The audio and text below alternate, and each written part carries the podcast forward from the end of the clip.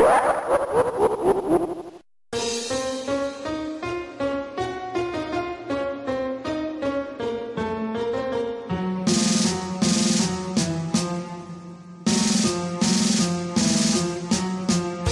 on your big Hollywood sunglasses and light the torch, because it's cellar time.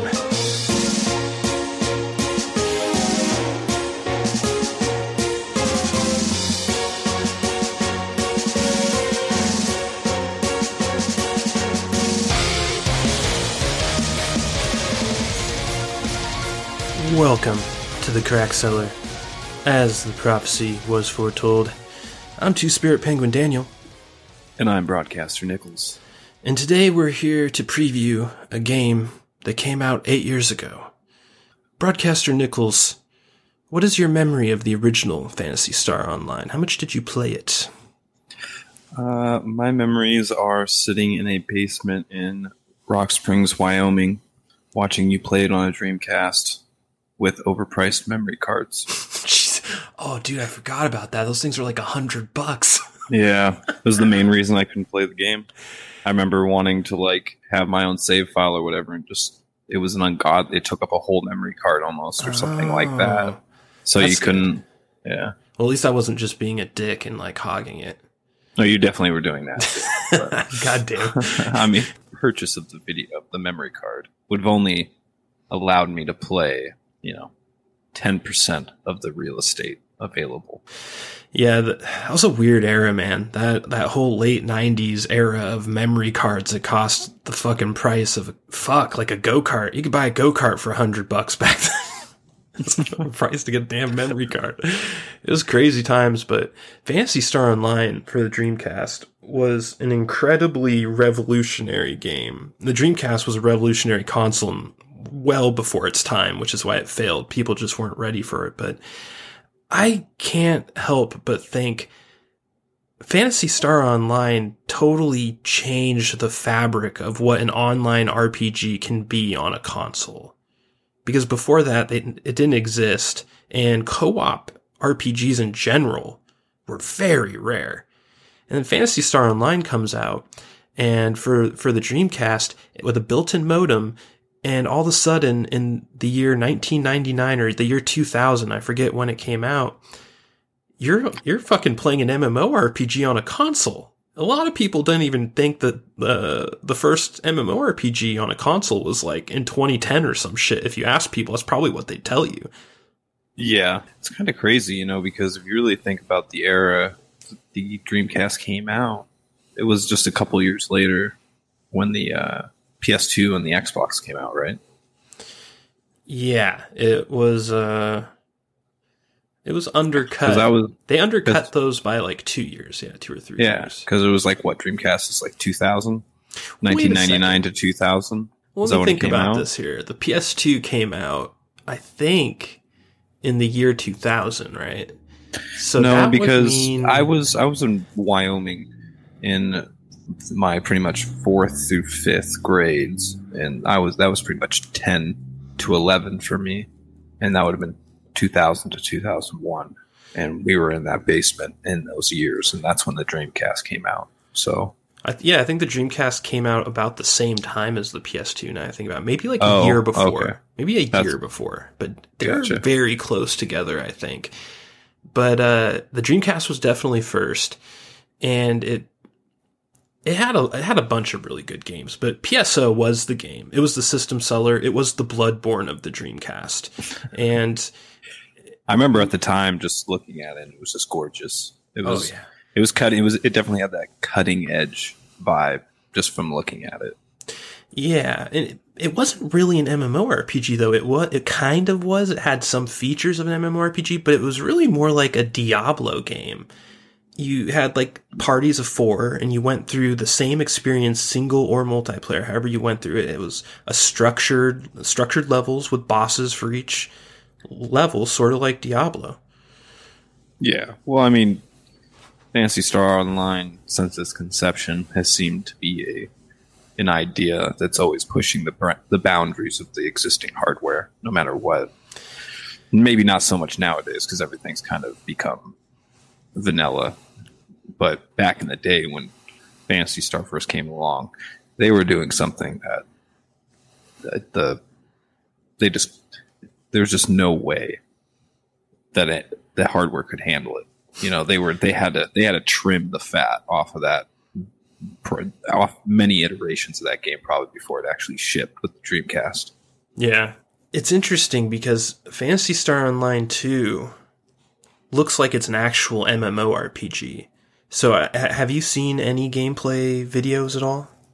Was there any gameplay in the trailer you watched?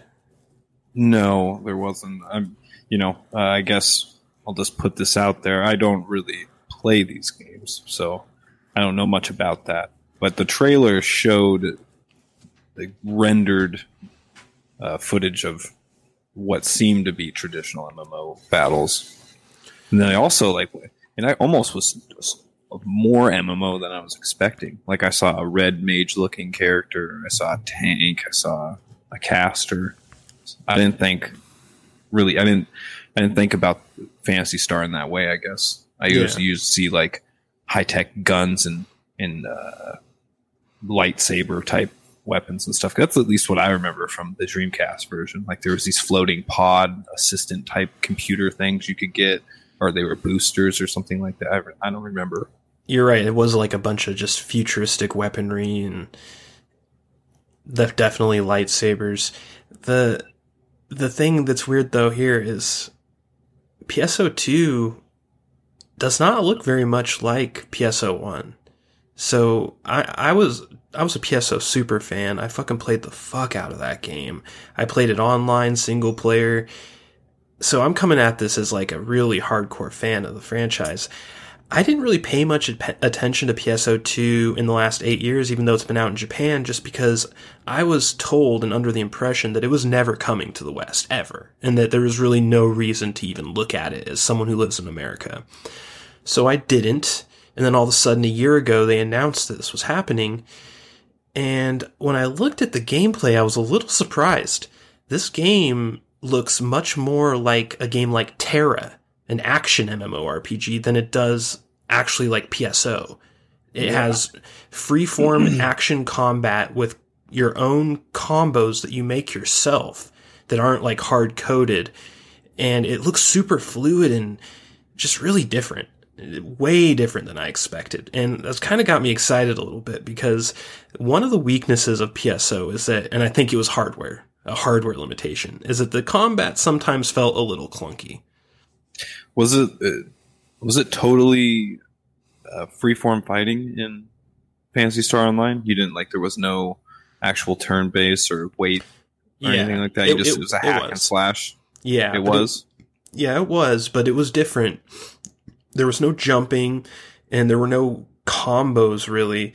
You just had moves, and it was much more basic. Like it was a much more rudimentary combat system, and it just was slower, and it it was definitely action from the beginning, but it seems like they're really, with this one, really trying to make it a real MMORPG. And when you look at the bosses in that trailer, you really get that impression. Like those bosses looked fucking crazy and they looked like they took a lot of people to fight, not just four. Yeah. Well, most of them besides that artillery cruiser. I didn't really, uh, that really stood out to me in the, in the trailer. Yeah. I was like, you guys, all this future, future, uh, I don't know, warriors, I guess you call them, all going against what looks to be a 21st century Navy cruiser. Like, what's what the fuck is so special about that? I uh, yeah, I have no idea. It it's very weird. It's like a very Japanese thing to do. like when you think about just how they like to do really weird, quirky bosses, especially in like the more nerdy Japanese RPGs, yeah. the ones that you don't really play, like Persona.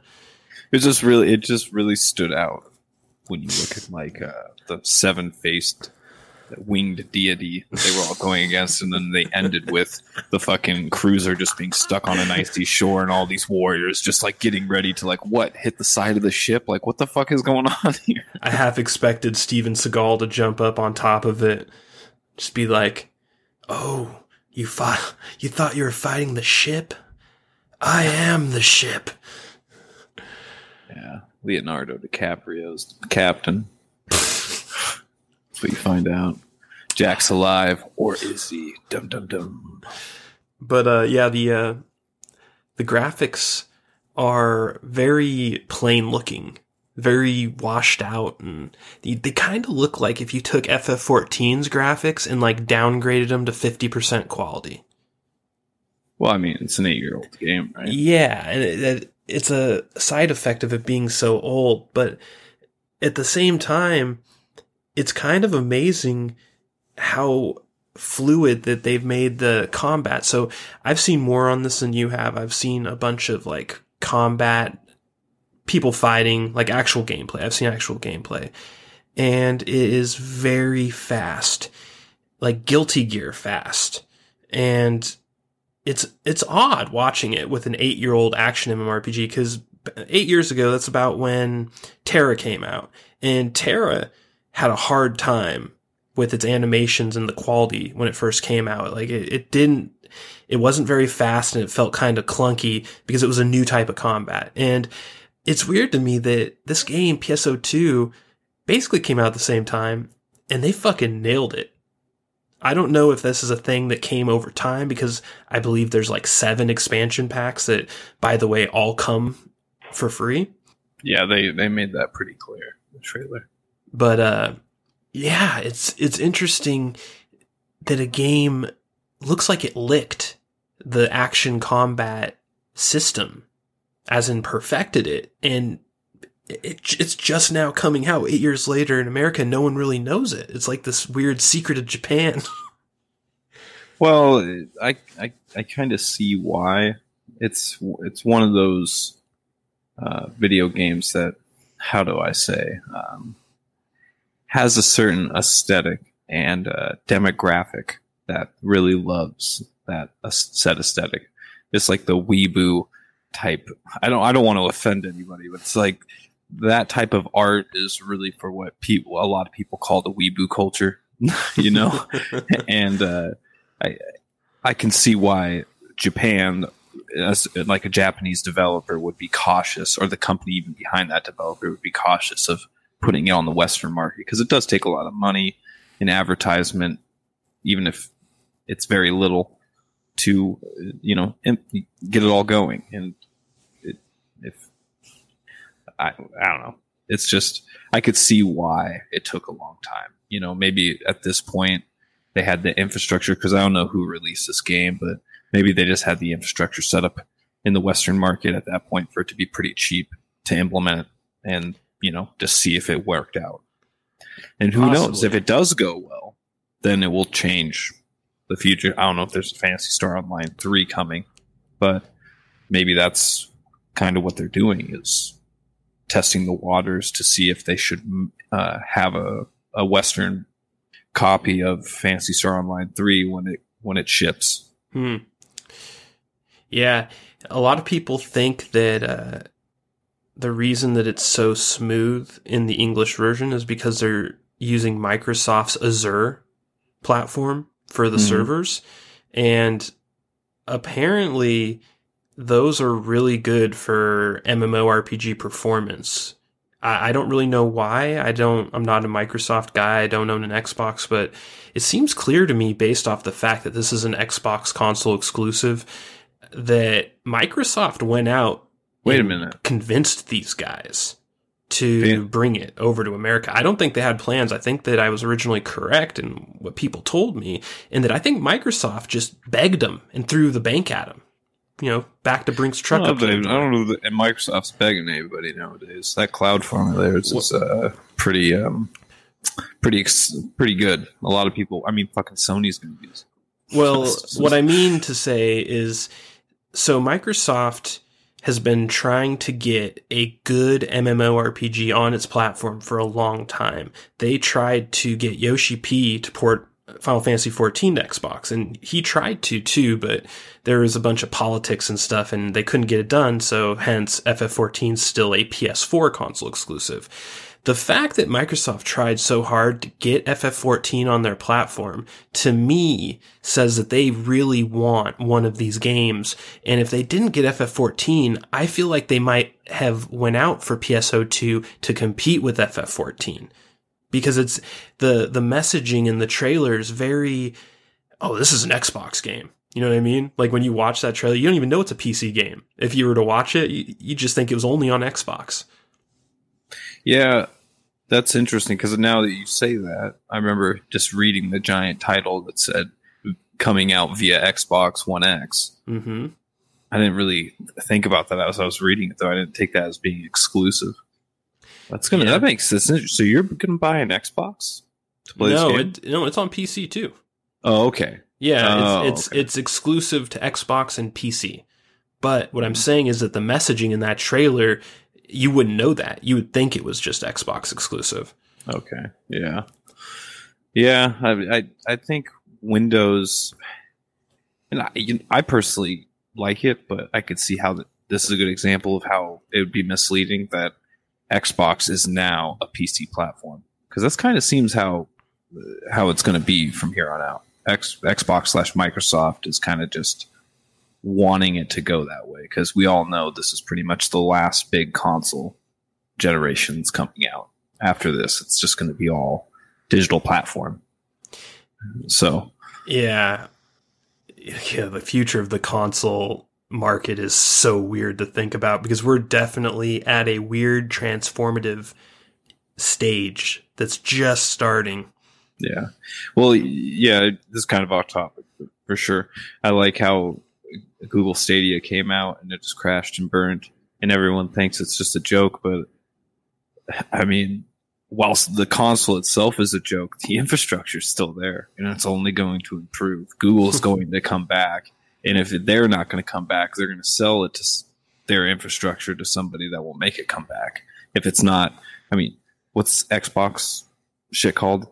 They have a game pass where you can stream pretty much i don't know thousands of games i think it is Oh yeah, they all have Uh, that now. Every, yeah. All the platforms have streaming games plat- services or whatever. sony i thought yeah uh, sony's in the middle of There's this PlayStation one, right? now. Yeah, they have PlayStation Yeah. now. okay Microsoft has Game Pass. Switch has NES and SNES Classic or whatever. yeah So they're all- nvidia has one now too right What? G, geforce now oh, for the love of Christ! yeah Yeah, the same thing that's happening with fucking movies and television is now happening with video games. We're just getting into these fractured ecosystems where everyone wants their own goddamn platform. And it's like, dude, just give it a rest. Yeah, I think Steam's going to be a a warrior of the, the cause in the future fights. I, I believe. Well, They're we'll like- see. yeah. We'll see But how. Half Life Alyx is. back to back to Phantasy Star Online. Uh, yeah. Um, thing I find interesting about this game, based off of what I've seen, is that because it's an an actual MMO RPG now and less of a cooperative single player RPG, which the original PSO sort of was, I have a feeling that it's going to be much lighter on storyline to the point where I wonder if the storyline is going to be a joke. well, I mean, most of the time to me, most of most storylines are jokes. Well, I mean, at some point, that's true, but PSO World the of Warcraft was good up to a point, then it kind of became a joke to me. And then Final Fantasy 14 is like the only thing that really stand, stands out. I mean, sometimes you could say their storyline gets, mm, you Well, know, but there's not- some pretty big high points. Let's not forget Old Republic. That has the best yeah. storyline of MMORPG history. It's better, God. and I love FF14. You know, I'm an FF14 fanboy, and I will freely admit that KOTOR Online had the best MMO storylines of all time. Yeah, that it, it was actually a pretty gripping storyline. I actually haven't played all of them either because there's Oh, three were- separate ones, right? Dude, they were all good too. It's not like just one of them was good. Every, I played all the classes in, on the dark side in that game, and every single storyline was amazing. The Imperial agents, which you would think would probably be the worst, was probably the best, dude. Basically, Imperial agents are like these secret CIA, CIA spooks that follow around the Sith uh, assassins and the the Inquisitors and the Juggernauts and cleans up their mess behind them and it, it, like it was just like such a great storyline that was totally unexpected and something that'd be more out of like Breaking Bad than a Star Wars game. So it was really really cool. And then of course just the regular Sith storylines. While you know they're going to be a little tropey because it's like you know you're a fucking Sith Inquisitor, you're doing Sith things. There's going to be memes, but the storyline actually drew you in that's what impressed me about the game the most. It wasn't not it wasn't just an interesting storyline where you go tell people like this is one of the best storylines I've ever seen in a game. It's actually like a movie you mm-hmm. want to really go see. You know, they really captured that. I don't know what they've done with the game since if they've added more of that quality of storyline, but the original content of that game was really compelling. So yeah, it was. I I've heard that the new content is good, but it's it comes so few and far between that uh, it's it's hard to like stick with the game. Is basically the sentiment I hear. I think it's like they get new content once every like year and a half, like 18 months or so. it's it's not good. Well, it's free to play, right? It is, and so is Phantasy Star Online too, which is interesting. Yeah, so for free, you're going to get 8 years worth of content in this game.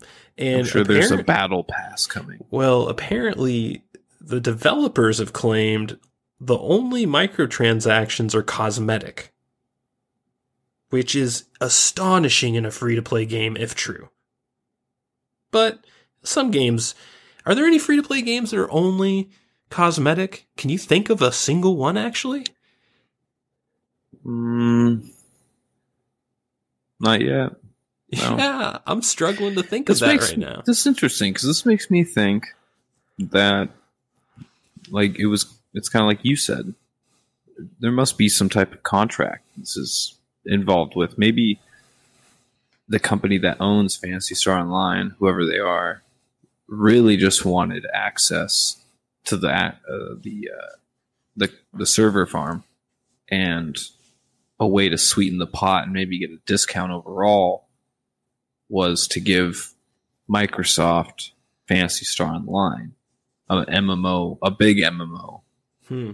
that they, you know, they could, you know, hopefully make some money off or sell a service, you know, like their streaming service, for instance. And the company that owns Phantasy Star Online has something bigger on the horizon that they're going to use with their access to the server farm.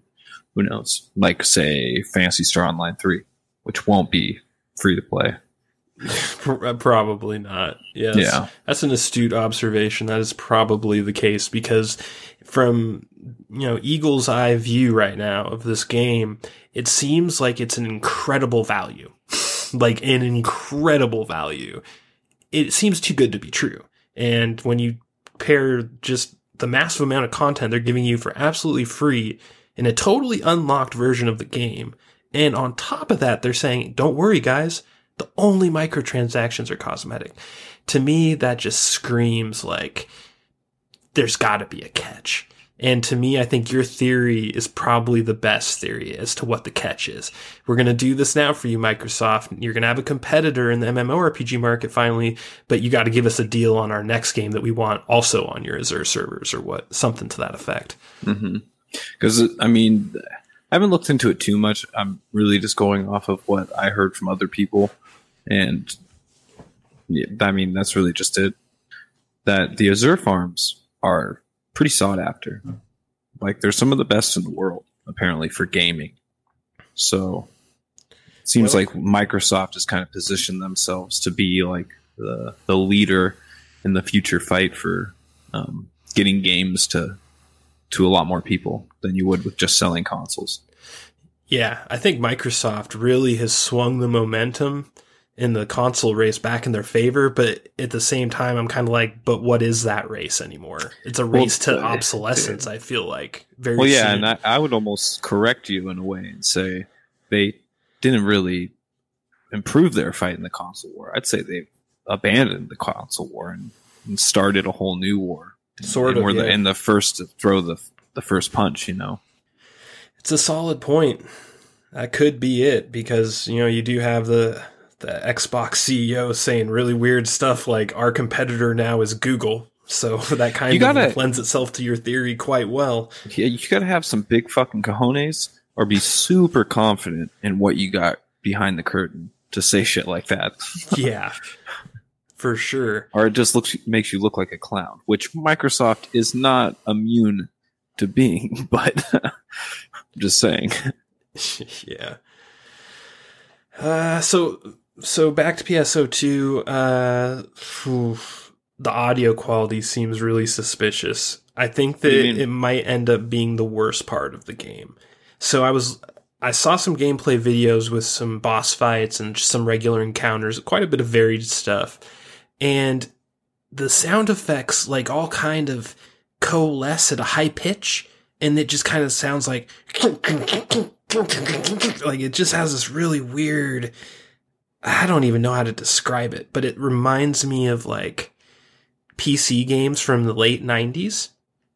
I don't know if you've ever played any of those, but like they had this weird phase where sound cards were changing, Sound Blaster was taking over, and they were doing sound effects in a weird way that made them all sound high pitched and it made them all kind of bleed into each other and sound odd. Mm-hmm. A lot of cut. Yeah, it, it was a weird time back then, and I feel like this game suffers from the same problem. It, it's kind of hard to explain without actually hearing it for yourself, but the music also seems kind of bad, and that really makes me sad because PSO, the original, has one of the better game soundtracks of all time. I still listen to the PSO soundtrack like a couple times a year. It's really, really good soundtrack. And the Wow. music the music I heard in PSO2 sounded god awful for the most part. So I'm thinking audio might be the weakness of this game and maybe UI as well. I don't, I don't know if, no, you didn't see the UI. So the UI looks like something out of 2002. It's very, it's very weird UI and it looks like it's a mess. I can only imagine how bad it gets once you like start crafting or doing like secondary skills that involve like bunches of materials and shit. The way that that menu looks, it's probably just a chore to do stuff like that. So that's really how this game works. It's actually an MMORPG, like It a is, real one. yeah. You can fish. There's gathering. It's a it's a real MMO. Oh, that's so weird. It is. and what else is weird is the characters now all wear Gundam suits. I don't know if you picked that up from the trailer you saw. Yeah, well, I didn't. I didn't know if those were mech suits or if they were actually mechs. Yeah, so no, they're all human. Well, they're not humans. They're all different races that are all basically, you know, variants of humans. But your class is what determines what your Gundam suit looks like. So every class has its own Gundam suit that you put on, and it's literally just turns you into a human-sized Gundam that you fight as. It's very interesting. Hmm. Uh, the the classes do look very varied, though. I think there's five, five or six, and they all look really cool. So I think that this might be one of those games where I actually play alts. I usually don't play alts in MMOs anymore. I usually just stick to one thing, but this game looks like it might be different on that front. Shit, yeah. I mean, after I watched the trailer, I'm definitely gonna check it out. I didn't realize it was free to play until I watched that. Yeah. Yeah, that was a good trailer too. Dude, the bosses were crazy. Yeah. One of the bosses really re- it reminded me of uh, Onimusha Oh yeah. the beginning of Onimusha Four. I was like, whoa. Yeah, you can tell they put all of their effort into making this game's combat and boss battles stand out. Because that's the impression I get that basically the 80% core of the game is that. That's where they put all their marbles into, and that's what everyone raves about too, that plays it in Japan. And like, there's a lot of info out there about this game because it's fucking old. Uh, people rave about this game's combat and the, just the gameplay in general. Yeah, I, I still haven't seen the actual gameplay. Is it kind of like Final Fantasy 14 or, or I mean not Final, not sorry, not Final Fantasy 14, but 15? Do you like have you just run around and kind of no, log on or it's it's a lot like uh, TERA mixed with PSO one. I don't know if I'm not familiar with TERA. No, it's it's hard to explain. Aion. Did you play Aion? That's another No. action RPG, MMORPG.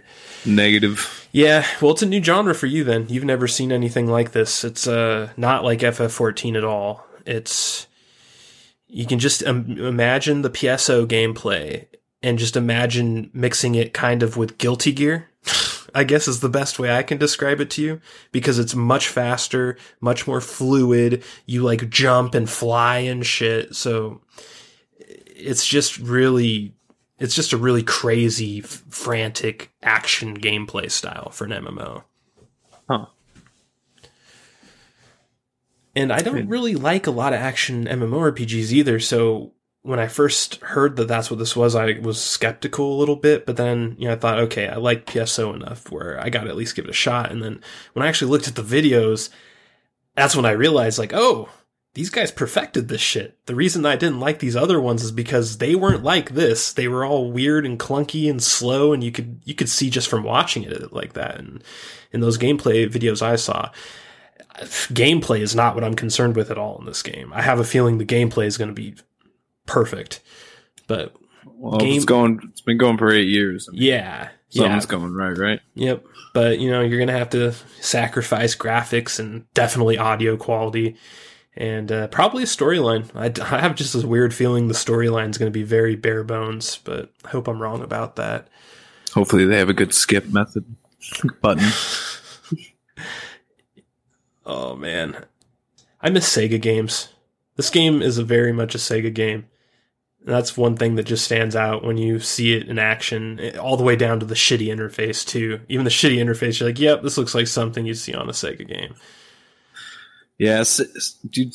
Sega was the diabolic scientists, master evil villains of gaming back in the day, man.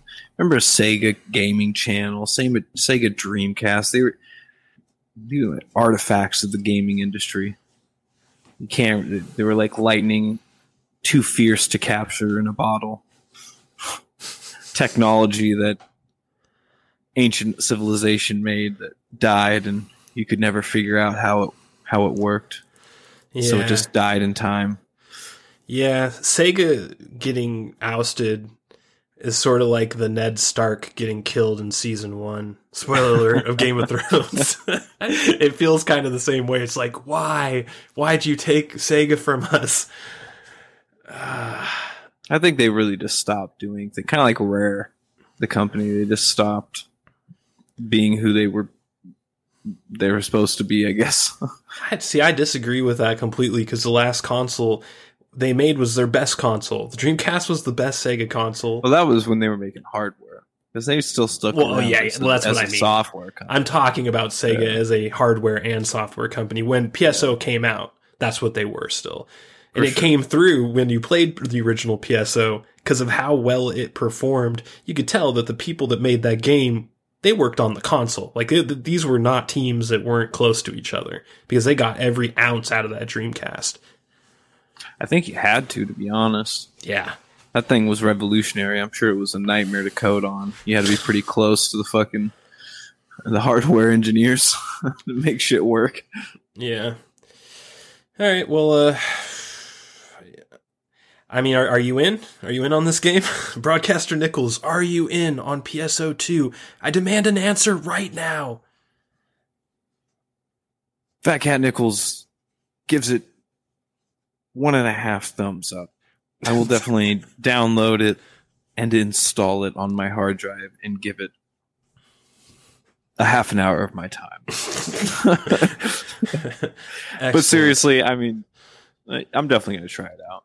The The trailer alone made me interested. I didn't realize it was going to be an actual MMO, but now that you're telling me it has more of a uh, action adventure type combat, I'm I'm interested because I saw that there were swords in the trailer. So combined with the the gameplay you're telling me, swords, that's, that's that sounds pretty dope.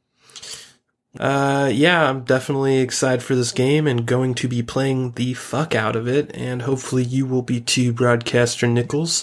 I do not believe we will review this game ever because reviewing an MMORPG is kind of an interesting task. I don't know, maybe maybe we will if if uh, you decide to actually play it all the way through all the the tiers of content, but I would want to judge the game completely, and being complete would be playing like a shitload of content, so we'll see.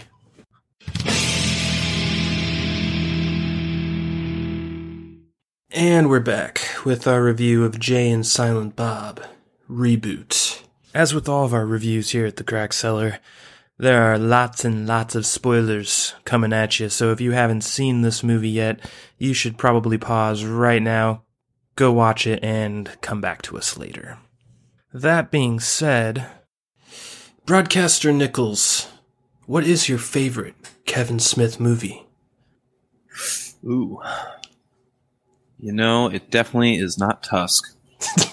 um, let's. Really? uh You know, I actually went and saw that in theaters. Oh, you poor Out of- Out of all the Kevin Smith movies, I've never gone to go actually see in theaters. Wow. I picked that one.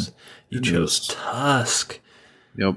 Yeah, it was bad. But anyways, I think my favorite is between Dogma and mm, probably Dogma and Strikes Back. Hmm. Those two are just super funny. Yeah, Dogma was definitely a really good one. But mine is Jay and Silent Bob Strike Back. What are your general thoughts on this movie?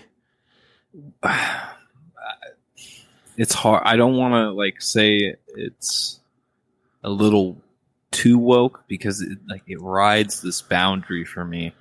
In the beginning, it was bad. Like just right off the bat, I think the first fifteen to twenty minutes of the movie really set this bad precedent for me. But then it's it slowly recovered in the form of using old references and things eh, eh, like that. Just and it was just good comedy in general for a little bit. Then they started to I don't want to give it away too much, but started to use these certain uh how I'd say consistent elements throughout the uh 2018 19s and now 2020 uh, but they then started to make fun of it a little bit in the Mm. end and i it kind of Yes. made it confused me i was just like i don't know if these guys are being woke right now or if they're like cleverly just walking the line and making everyone confused i don't know No, I think I think everyone's confused because Kevin Smith was confused when he wrote this movie, and I, I say this with such a heavy heart, but I don't see why this movie should even exist. This is one of those movies where after watching it, you wonder. Did you just need the money? Are you hard up for money? Uh, No. What is this? Because i doubt that you just shit on one of the greatest comedy movies of all time by doing a weird fourth wall breaking. I don't even want to call it a film. It's not a film. It's like a fourth wall breaking mockumentary that's LARPing as Jay and Silent Bob. Yeah, it was weird. It felt like I was on this like uh, this ride on rails at a theme park. That was all that universe. You know, Mhm. like I was slowly just getting taken past all these iconic characters and like locations, eh, and they were all just really corny, like corporate corny. You Yes. know, like I'm a corporate person wearing a suit. Ooh, look at me. it just seemed really played out and sad for the most part. Like Very sad. there was there was and there was a couple moments in the movie where I was I was genu- genuinely surprised at them being funny. Mhm. I, I, they came out of nowhere, but so some one of the writers over there had a heart. he wanted Well- to try to make something out of the fucking movie. Yeah, I mean, he, he's still Kevin Smith, and it's still the same character, so you're going to have some funny parts no matter what. And there were definitely a few parts I laughed at in this movie. I wasn't like stone cold in pain the entire time, but the Jay and Silent Bob Strike Back is one of the greatest comedies of all time. It's a cult comedy masterpiece. so to speak. It isn't really, it's not high art comedy, but anyone that was a teenager when that movie came out will basically tell you it's the funniest movie they ever saw. I almost choked laughing the first time I saw the Click Commander scene. Like I literally almost died, I think, from laughing so hard at that. And this movie has nothing like that. There is not a single part. And the sad thing is, is they try so many times in this movie. They reach for one of those moments and it's just, it's like fucking, uh, Shaq just stuffing a fourth grader trying to put a shot up in the key. You know, it's just like, no, none of it's not even, it's not even coming close to landing. It's not even getting in the air to land. and it's sad. And one of the things is in the, in the beginning of this movie, it starts out really bad. The first scene is super cringy with the Chappelle show guy. Uh, I always forget Donnell Rawlins. Yeah. Donnell Yeah. Rawlins. That was one of the least funny scenes I've ever seen that guy in. And that whole thing was just should have been cut. The next scene though, with the lawyer, Justin Long, your your boy from Tusk, that I think was one of the funnier scenes was. in the entire movie. It was. And it was mainly because of Justin Long. yeah. That that guy delivered. And, and this is really funny because there are so many big name actor. We're gonna go into this more, but let's just say on a on a fucking broad level, this is a cameo movie. Every fucking scene in this movie is another cameo. And Justin Long delivered one of the only solid acting performances in this entire goddamn movie. And for that, Justin Long, he gets my MVP. And he's only in the movie for t- five minutes. so that kind of tells you where we're at. there were there were some good moments though i will say like um what was it when um w- without giving away too much there's a reference to Glengarry Glen Ross in the movie and fuck it I, I thought it was kevin smith's best moment in the movie to be honest i want Yeah. to say who he was giving it to but it was a it was a solid performance and it, uh, what was it um uh F- Fred, oh God, what's his name? Fred Armisen from Mhm. Portlandia. he knocked it out of the park too. His character was awesome. He, yeah, he's good too. He's probably he's probably my number two right behind Justin Long. But again, this guy was in the movie for about five minutes. no, he came back. Remember? Okay, ten minutes. You're right. Two two sets of five minutes. But- Sit on a bald dick. Who wrote that? Was that you? but in the court the courtroom scene it kind of starts the wokeness and it, it really gets you right off of the rails early on when the judge who's the black guy from the office uh, the guy who was the dude from the I think maybe it's Craig Robinson. he I'm was not quite he, sure. he was one of the laborers that worked down in shipping or whatever who like you know the grunts Yeah, yeah, yeah. and he eventually became a main character on the office later on but early on he was just like a very or far into orbit side character. This guy is the judge and he delivers one of the worst wannabe woke lines i've ever heard. He tells fucking jay to he tells his mouth to take a knee. And it is horrible line doesn't even make sense delivered Well- poorly and it, even people that like that sort of shit are not hmm. going to like that that was just a horrible horrible line and it just kind of gives you this intro into some of the the shit you're going to see throughout this movie because this movie has a real problem with bad acting. There is a lot of really poor acting in this movie, and surprisingly, some of it comes from Jason Mewes, Jay Half these- himself. Well, he has. I was just about to say how half the people in this movie haven't acted since the last time you saw him.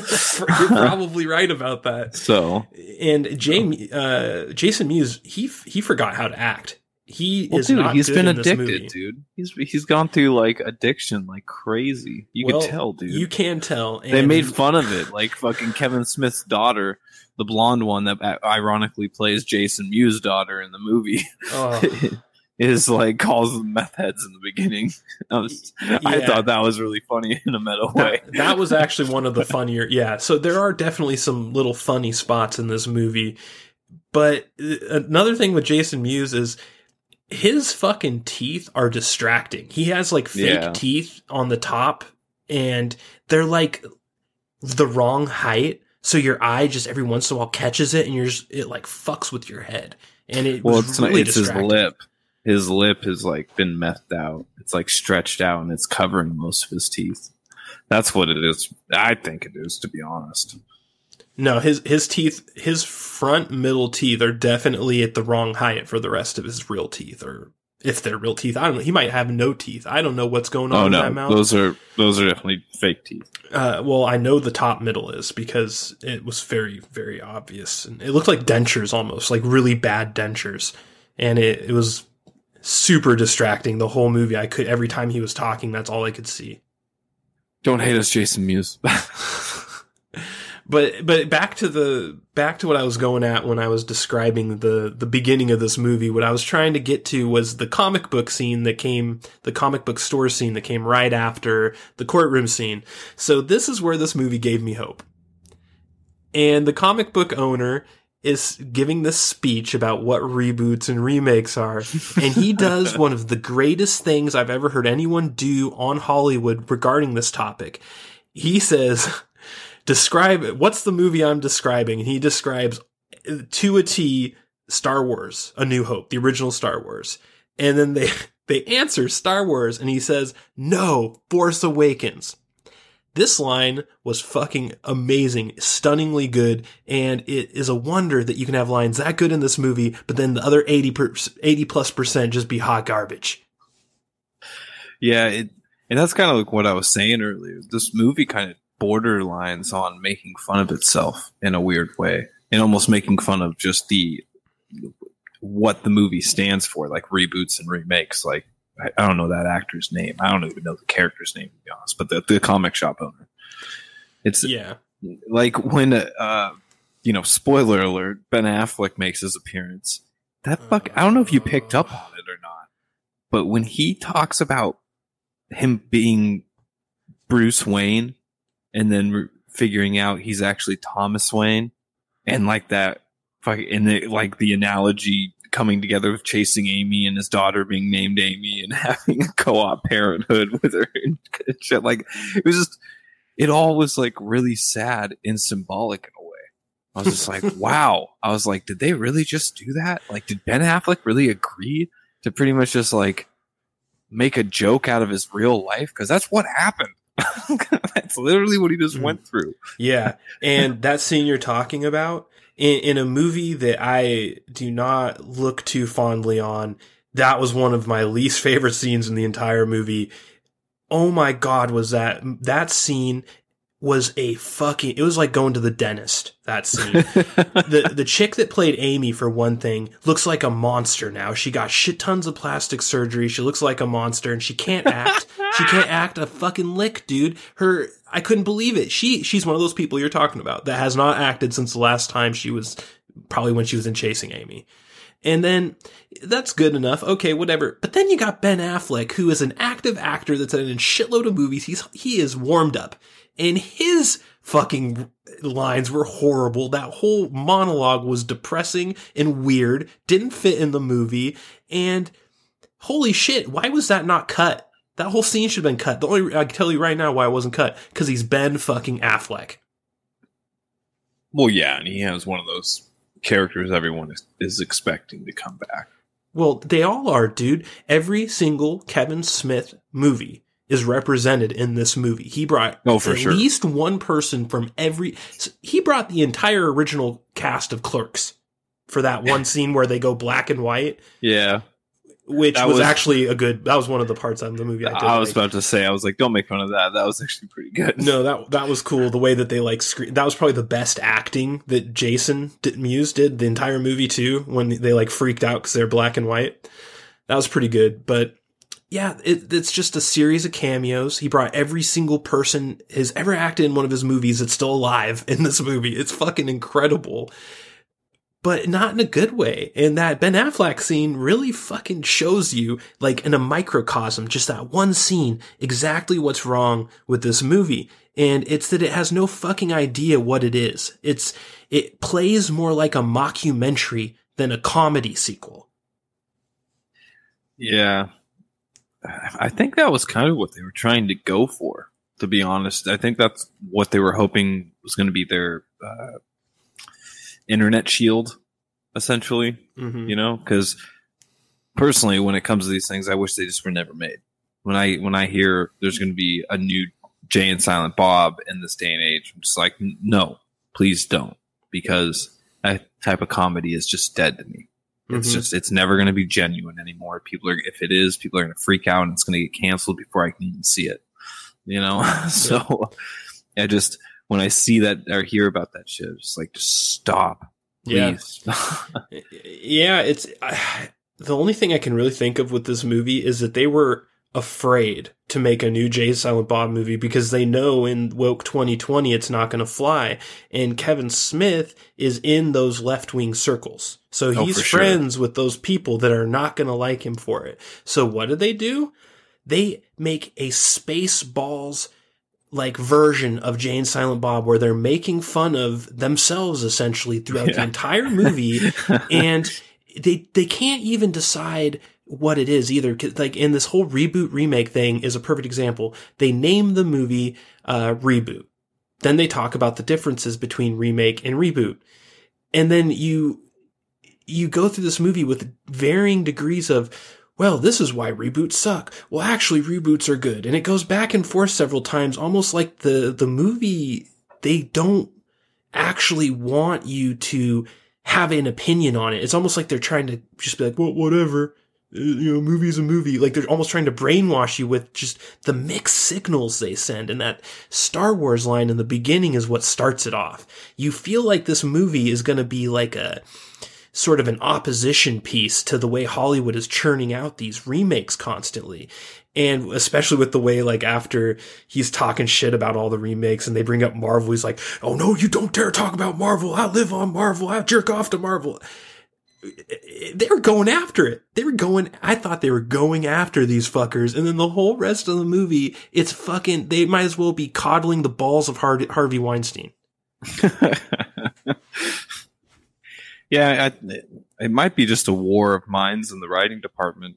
Who knows? Mm. Or maybe it was really just them really being on the same track. They're just like, well, let's just put just barely enough things in there to keep people from stop or keep people from complaining, essentially. hmm And I think it's exact. That's exactly what their motivation was, and it just made it seem super awkward in the end. Like out of all the references in that movie, which all came off almost, almost all of them came off super cringy, where it was the Method Man and Redman reference. I almost had a little bit of a tear in my eye Yeah. when that happened because that is one that was like a movie from my childhood and it introduced me to so many types of culture Mhm. different aspects of culture in my young childhood and For it, sure. just seeing them play that line over like it almost jumped to the movie it was super cool it was like watching that scene play out in the back seat as a ghost just for a second when he's like Mhm. you got any weed you got any pl- you got any papers i was just like oh my god yeah. Yeah and i'm usually not a fan of like retconning your own universe and that's sort of what they're doing by making them fans of how high in this movie because jay and silent bob came out i think the the same time right? Or before jay and silent bob strike back? Correct me if i'm wrong here. Wasn't how high before jay and silent bob strike back Yes, I'm pretty damn pretty damn sure because I remember having uh, How High on VHS and Jay and Silent Bob, at least the first one, maybe. Are you Well- talking about Strikes Back? you're talking about the first Jay and Silent Bob? i, I was talking Like, about strikes back Is there a first Jay and Silent Bob? Well, Jay and Silent Bob were in like almost all of their movies, so all of them are Jay and Silent Bob. Um, Yeah. All these movies are you could almost Uh, well- call them the same movie. Like you could really just say Kevin Smith Show, movie No, one, movie two, movie three. Like What was the one they really debuted in though? Mallrats. Mallrats. They were the Mallrats, weren't they? I mean, that's kind of what. yeah, yeah, they were in Mallrats. yeah, And, that's kind of uh, what I consider Jay and Silent Bob one, I guess. Yeah, and I mean, obviously, the, where they really come from is Clerks. That's yeah. where they date. They were background characters and clerks, though. They were, yeah, yeah, but they were, yeah, but uh, yeah. So, man, this this movie. So so we're establishing that they're making fun of reboots and remakes, but it's a reboot itself. Reboot itself. So you got you got this weird like Spaceballs effect going on. It almost seems like it's intentional sometimes, not intentional others. But they make it a point to make the plot the exact same as Jay and Silent Bob Strike Back. It's literally the exact same plot. You can replace the the hot chick diamond thieves with uh, Jay's daughter and her woke friends. Same thing, same outcome in the end. Like it's all like it's sad how exactly same it all is. And you can just replace the film studio in Hollywood and James Bob Strike Back with the convention at the end of this movie. But the difference is, is the convention sucked. the, most of the worst parts of this movie are in that last chunk including that fucking horrendous Batfleck scene where he had to fucking lecture us all about, oh, you're gonna miss me now that I'm not Batman anymore. No, no one gives a fuck, Ben Affleck. We didn't nah, want you. I mean, nothing was worse to me than the very last scene. Which, or not, sorry, not the very last scene, but the very last scenes was mm-hmm. with that Asian chick that ended up being mm-hmm. a Russian agent. Yeah, um, that made me cringe. Yes, so bad. Yes, and we'll talk about that later. Let's save that for a little bit because I I'm a total agreement with you, and I Jesus fucking Christ. But let's I want to focus on the good at first because before we just start skewering this thing. Is that what we were doing? Focusing on the good? Uh no, well, okay. So I think the best part of this movie are the cameo scenes that have nothing to do with the movie. Now there there are two different types of cameo scenes in this movie. There are the ones that are just standalone that have absolutely nothing to do with anything that they just threw in randomly. And what I'm mainly talking about here is Matt Damon. The Matt Damon scene is so fucking good. I laughed harder at that than I laughed at anything in the entire rest of the movie. And uh, then Method and Redman. Uh, the shit that has nothing to do with the movie itself, like the plot. Yeah, pretty much. I'm, Isn't that sad? yeah, pretty much. oh my god! I mean, the Glengarry Glen Ross scene was genuinely pretty funny to me because I'm a huge fan of that movie. And soon as he started, it's just like this slow realization of what he was doing. I was like, "Is he doing Glengarry Glen Ross?" And hit me up. Oh shit! Yeah, yeah, they, they, those were definitely the best appearances, no doubt. Yeah, and uh man, I, I can't really think of much else positive with this movie. So before we move on, broadcaster Nichols, do you have any positive things you would like to call out in this movie? Um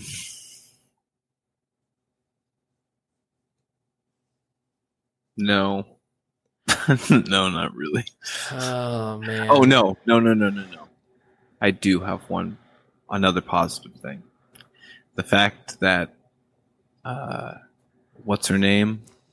Uh, Jay's wife, or sorry, the baby's mama. You mean Nadia from American Pie? Yeah, Nadia from American Pie, and uh, Rosario Dawson. Oh yeah, Rosario Dawson the fact that they were a couple. Oh, I know. Kinda, that kind of got me swelling up in my pants a little bit. I was like, oh shit. that that was like the best possible outcome when that door opened. You're just like, oh.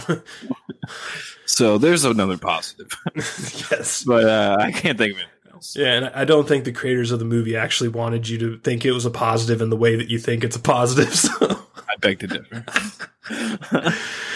ah, so so, all right. So, from here on out, after the comic book scene, it becomes Jay and Silent Bob strike back again. And they do all the same type of travel. Oh, we're going to travel. Here's a meme here, a travel comedy scene here, blah, blah, blah. Problem is, it all sucks. The scene with Molly Shannon in the airport was fucking stupid. It was so cringy. And the way that fucking Kevin Smith wrote it to get in like his little, hey guys, look at me, I'm skinny now, haha, isn't that funny? Was one of the most master, and this, one thing I'm going to say a lot in this review is masturbatory writing.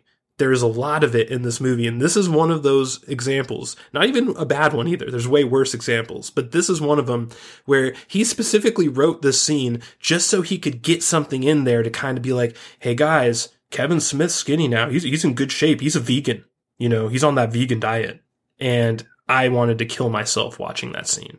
Speaking of veganism, it was very heavy-handed in the in the movie. The message Yes. was everywhere. Oh yeah, there were multiple yeah multiple things. The drive-through was the worst one.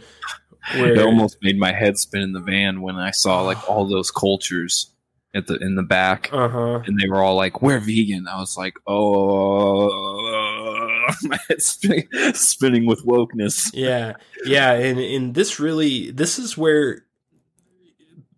Okay, so I'm skipping ahead a little bit. Let me go back. So after the airport scene, we have a scene with Fred Armisen, where part one with him, where we discover the, oh God, the the tater tots, the the, The hate, hater tots. the hater tots.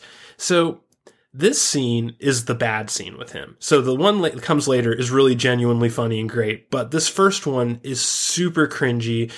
He g- tells the guys, Jay and Silent Bob, his story, his backstory about tater tots and why he cooks them in his fucking car. And it is one of the most dumb, concocted bullshit things I've ever heard of in my life. And it ends with, oh, but then we found out the white nationalists love tater tots, so I had to stop.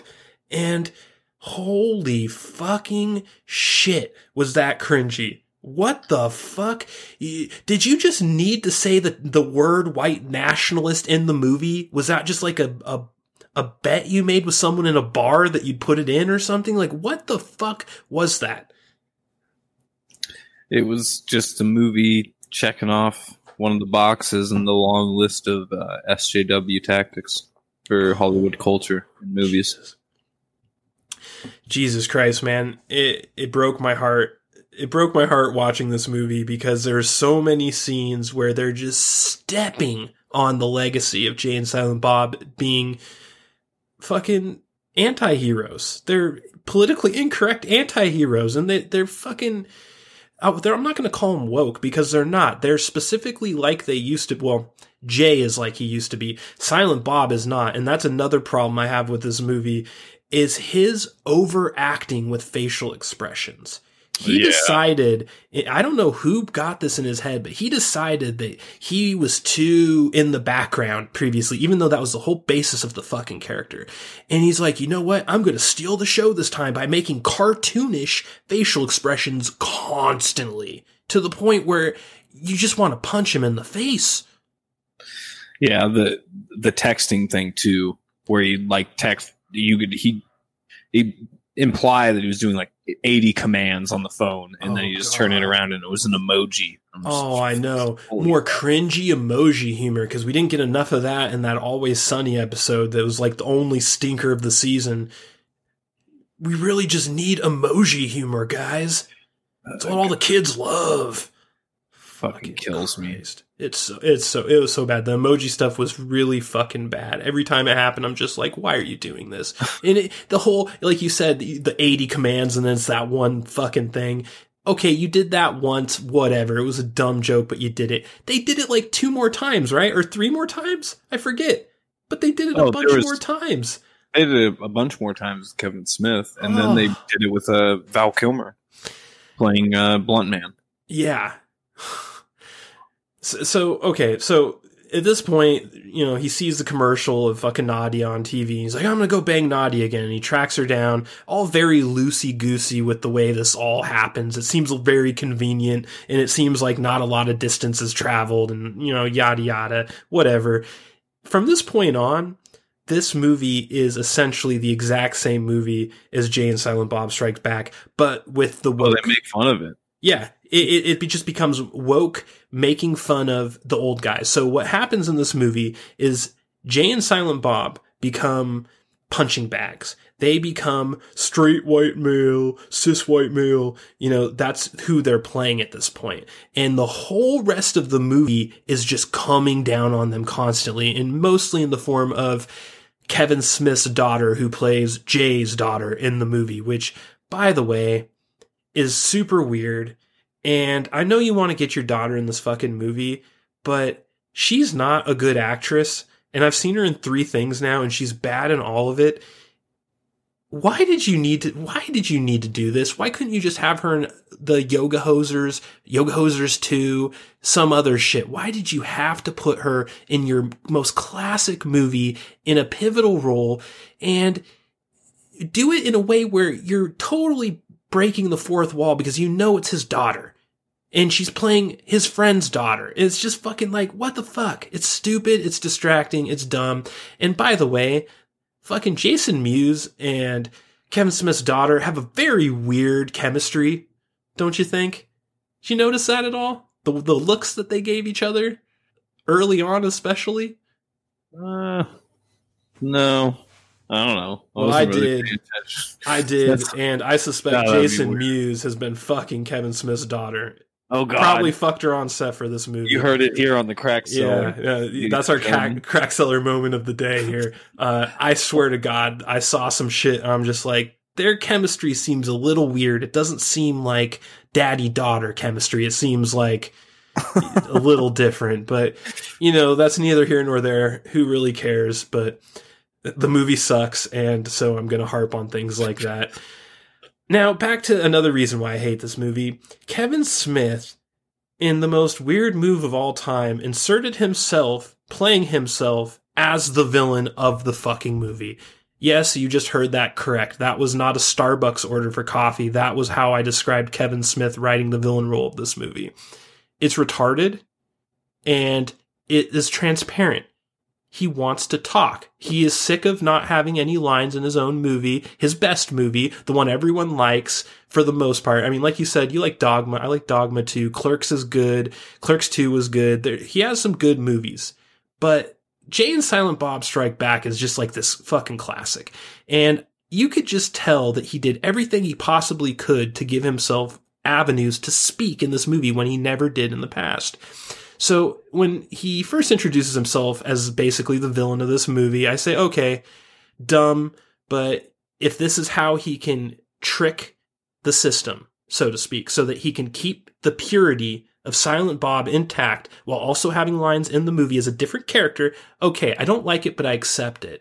But then, later on, and this is one of the worst scenes in the entire fucking movie, we get to the fucking KKK scene.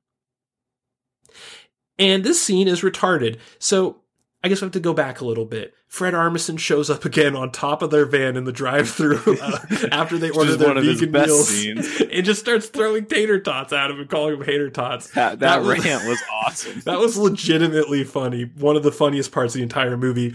After that passes, uh, the girl who, by the way, apparently we're supposed to believe uh, Jason Mewes on screen daughter is a fucking ninja tr- trained by shinobis in Japan because she in this entire movie is essentially a super soldier.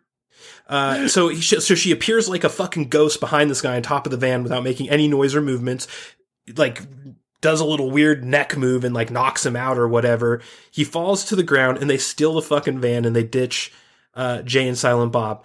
Now, at this point, I was really angry at this movie because why in the fuck is it even an idea in your writer's room that you're going to make it that his daughter that is doing this whole thing to go to Chronic Con to see Jay and Silent Bob, aka Blunt Man and Chronic, because they're super fans and they're trying to bring their fucking Asian friend for her farewell, whatever, because she's such a huge fan. Everyone's such a huge fan then how the fuck did you not notice that you were with them the whole fucking movie? Are you kidding me? It is so outrageous. You cannot undersell how fourth wall breaking this movie is in the weirdest ways. And this is one of them. You're expected to believe that they have no inkling that these two are the guys, even though they dress just like them, they look just like them. No fucking questions about it, super fans? I never even thought about that. Give that makes me, me kind of feel stupid, to be honest. Give me a fucking break. So, okay, so at this point, they leave, they ditch him. And at this point, if you were Blunt Man and Chronic, you're like, fuck these bitches, we're out, we're going.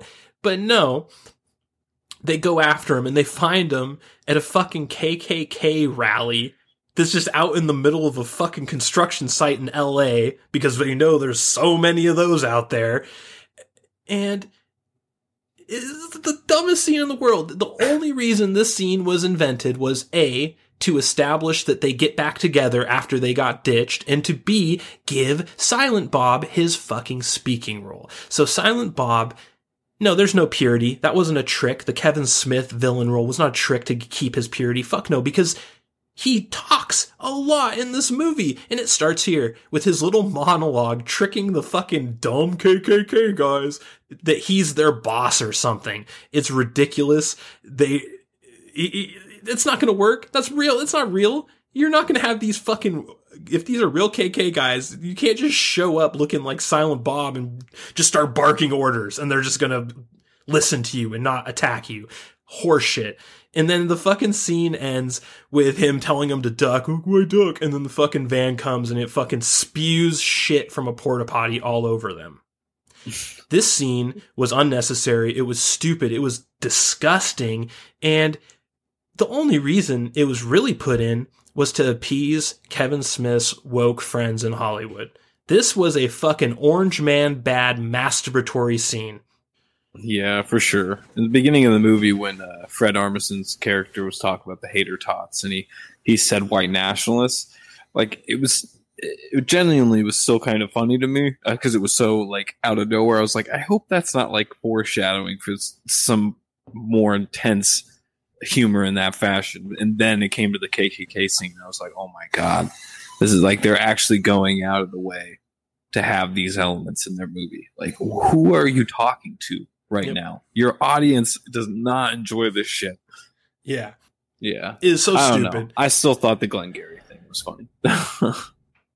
uh, yeah. So at that point, they're back together again and eh, some bullshit scenes and they get to the, the comic book convention, Chronic Con, where, oh my God, where they get there and she makes the statement, oh, everyone's dressed like you guys.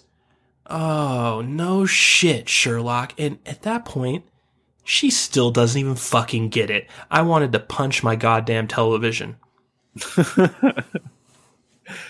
yeah. I don't know how they didn't get attacked in the convention center. It's like it's like all of them are like I, I they're worshiping their idols and it's like their idols walk right past them and no one fucking recognizes it. Yeah. Oh my god. So this where to start with this fucking this debacle, which is the end of the movie that takes place at this comic book convention. At this point, the movie becomes a rotation of cameos. I mean, it, it, almost always was, but you know, there was a, a, stretch in the middle where it became Jay and Silent Bob actual reboot, where with the girls and didn't like any of that shit either. But then you get to this, and you have a couple cool cameos, and then just a whole whole bunch of bad ones. yeah, it, the movie probably is at its worst at this point. It, it it drastically goes down a fucking hill.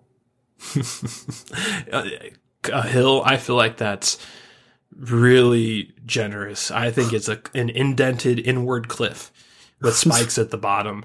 So yeah, the spikes being that fucking Asian girl.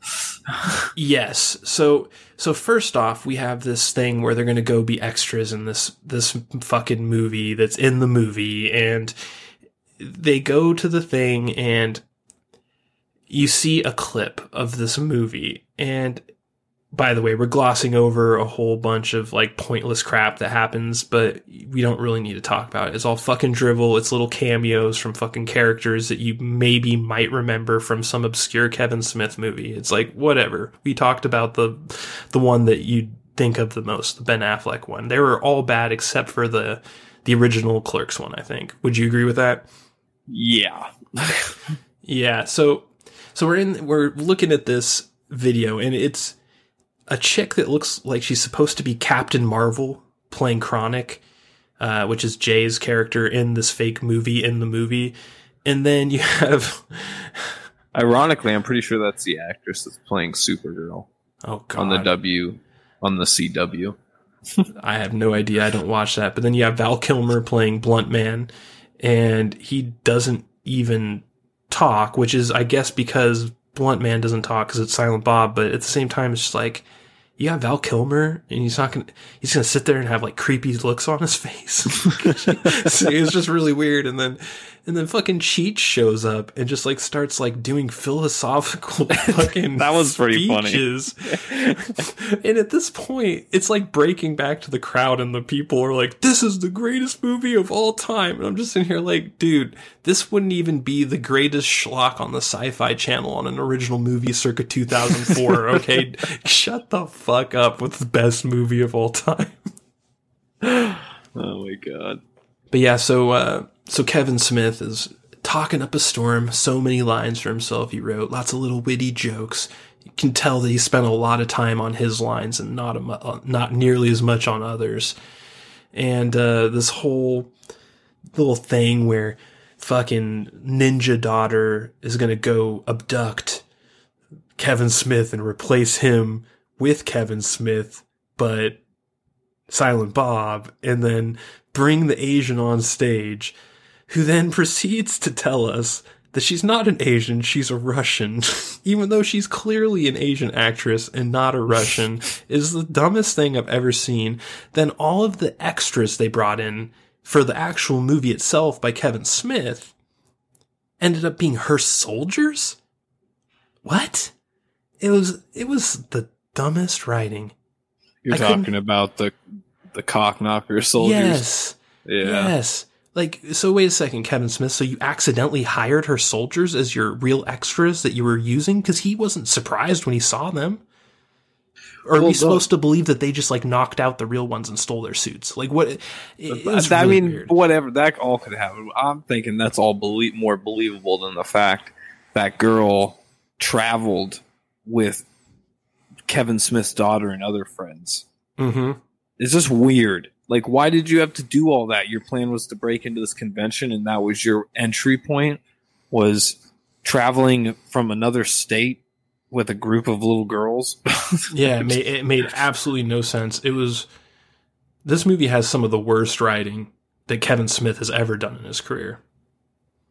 he's kind of been out of touch for a long time. And that whole movie felt out of touch. I guess if you could sum it up, that's what I would say. An out of touch movie. Rest in pepperonis, Jane Silent Bob. That's what it feels like. So, so the so the ending. were J- So okay, one of Jay's clear in the beginning, one of his clear motivations, he wants to stop this movie because he, his character gets gender swapped into the Captain Marvel lookalike character or whatever. And so we get to the very end of this movie, and his attitude completely changes randomly, and he's just like, Yay, girl power. I'm glad they gender swapped me. And that was like his big revelation at the end of the fucking movie. Well, he got a daughter. Exactly. I think that's- yeah. it, was, it was rar woman power. That's what it was, and it's just like, dude, that's not Jay. Fucking heartbreaking. Yeah, the, well, the whole movie was fucking heartbreaking. Yeah, essentially, it was a pointless sequel that tries to hide its pointlessness with a milquetoast commentary on Hollywood's obsession with reboots. It's Yeah. ridiculous, and then they end it with a Ma Russian scene. Really? We've infiltrated your pop culture and your your elections. What are you fucking talking about? Get the fuck out of here. yeah, my eyes rolled into the back of my fucking head when that scene happened. I couldn't believe it. Yeah. It's like, why? After everything, you this is how you want to go out? Mm-hmm. and, and then like fucking it during all this crap happening, fucking Silent Bob gets thrown out into like Iron Man factory. Like they literally throw him out the convention and he lands and he looks up and there's an Iron Man factory next to him with three Iron Man suits. So he just walks in there, gets himself an Iron Man suit, and comes back and he kills all the Russians. So the ending of this movie is Silent Bob finding a random Iron Man suit, getting He's in it, punching Nazis. and then punching Nazis with his Iron Man suit. The end. Fucking what a wonderful movie. The acting was almost universally shit, but except for what we've already mentioned. Like there's a couple characters that acted well, Justin Long and Fred Armisen. All of the the main characters, like the actual people associated with this franchise, sucked in it. Almost Oh, like yeah. they, it's almost like they knew the movie was going to suck, so they just didn't even try. It was almost like they weren't actually the people. Remember, just puppets on Yeah. strings. And then back briefly to that KKC, KKK scene. I think there are more fake Nazis in Hollywood productions than there are real Nazis in the entire world in real life. For sure. Can you believe that? It's insane. Yeah. I think the the last person to actually use that type of humor correctly was Quentin Tarantino Mm-hmm. Yeah. in in Django. Yep. He nailed it. he did nail it. I was like, no one every time every time I've seen it since then, it's just so heavy handed and clearly comes with an agenda behind it. yeah. The- I realized I was watching a movie about the director's feelings. So so back to the back to the convention uh, briefly. Uh, did you notice in the beginning? The beginning it shows like a uh, like a splash of different scenes, like oh they're goers of the the carnival or whatever, and it shows like a trans guy and a drag queen and some furries and shit. Yeah. It's like they're trying to like shove in your face, we're woke guys. You know, we're on your team. Please love us. It's so cringy and desperate. I couldn't believe it. I, this whole convention, it's like on one hand, okay, pop culture conventions in real life are like that now. They do have all these fucking crazy people there. But there's also 90% normal people too. And you Oh, chose to only show these people in that little thing. And it's just like, fuck, dude. And then you get into it a little bit, and there's this dumb throwaway scene with a vendor where he's like, hey guys, want to see my LGBTQAPROFMF fucking G plus plus plus shirt of Jay and Silent Bob making out? And then that it was one of those scenes where like it was so bad and then when he showed the t-shirt I, I couldn't tell if he was trying to make fun of that shit or if he was being serious like was I this a scene of appreciation or was this a scene of like No. clowning I I don't. I think it, they were trying to be serious with it, and I think it was pure. God. I think it was pure movie cancer, and it needs to be killed with fire. That scene, that was a fucking abomination. uh, i suspected most of this movie was cancer In, in one, you know, just to give a little positive at the end here, one positive thing from that convention was the Jason Biggs and uh, Van Der Beek scene. that was funny that that one was I forgot about that till just now. That was legitimately funny because I think Jason Biggs it almost felt like he was actually talking about the movie we were watching. Like what he was sure, saying about the movie sure. inside of it. To me, when I was listening to it, I heard him talking about the movie we were watching and it was so poignant and true. And it's just like, it goes to show you how confusing this movie is because it's like the movie is aware of how bad it is. Or is it? I don't know. It's hard to tell sometimes. Sometimes it seems like it's on purpose, and then other times you're like, oh no, this is just a horrible fucking movie. I think what happened was is he just hired all these people back because that's what makes the movie good, I guess now. And some of them just came with their, you know, own agendas. And when he filmed the scenes, he just he had no choice but to use some of them. He's like, well, I can't, I can't not have Jason Biggs' character. I have to have all of them. I have to have the original Blunt Man and Chronic.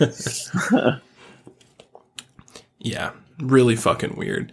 But I mean, overall, this has got to be one of the worst endings to a comedy movie ever. I think of all the comedy movies I've seen, and you know, comedies don't need a super strong ending, but you just think of all the comedies you've seen.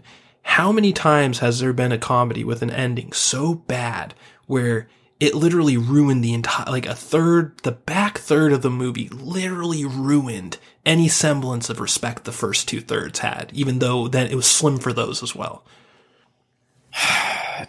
Mm. The that new Dumb and Dumber Uh, that one Hmm. was kind of bad. that was a bad ending, yeah. No, you're right. That wasn't a great That ending was a either. really bad ending. Yeah, it was bad. I think this is worse though. It is worse. It's way worse. this is the worst in my eyes, Yeah. for sure. Yeah, I think so. I think we just saw the worst ending The worst. of a comedy movie. I mean, definitely the worst ending of a Kevin Smith movie. I'll take the ending of Tusk any day of the week over the ending of this fucking piece of garbage. And uh, Yeah, Tusk was a fucking comedy masterpiece in comparison to this. it really, movie. it really was. Yeah, it really was. Uh, but uh, I, I think that we, I think we've poked at this hornet's nest enough now. Uh, I'll do one final question to you, broadcaster Nichols. Is this it for Kevin Smith? Is this movie going to sink him? I think as I think it's going to sink the IP. I don't uh, for a while at least. I don't think the IP, the universe, the franchise, whatever you want to call it, is going to come back for quite some time. But is Kevin Kevin Smith as director? No, I think he's not done. Hmm. I think we might get a you know another Tusk type movie eventually, or um, you know Yoga Hosers, or you know whatever the fuck he comes up with. Well, this is what I'll say about it. Kevin Smith can't get financed anymore. This movie, Jay and Silent Bob reboot, he paid for it himself.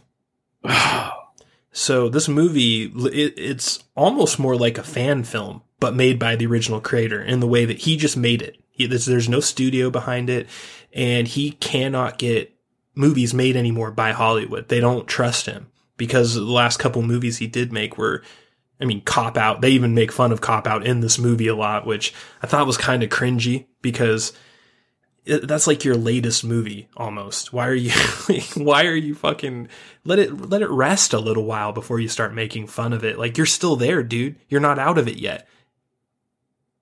God, that's sad. I didn't know he paid for all of it. Yeah, he did. God. And to me, that means that this movie had to be good for him to get Hollywood's trust back.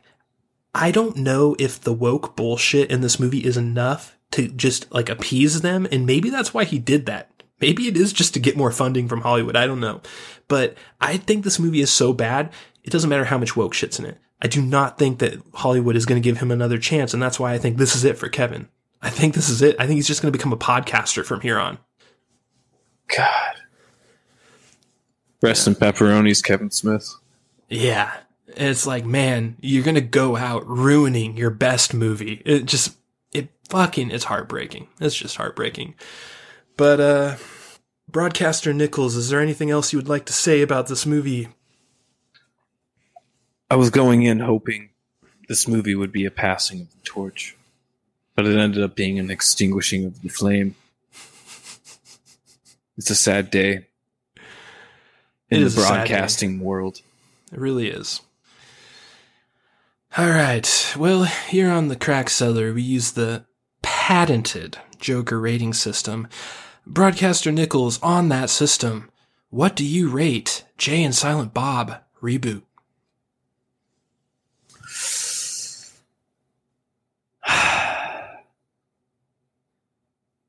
You know, I'm gonna have to give it one humiliating Jared Leto.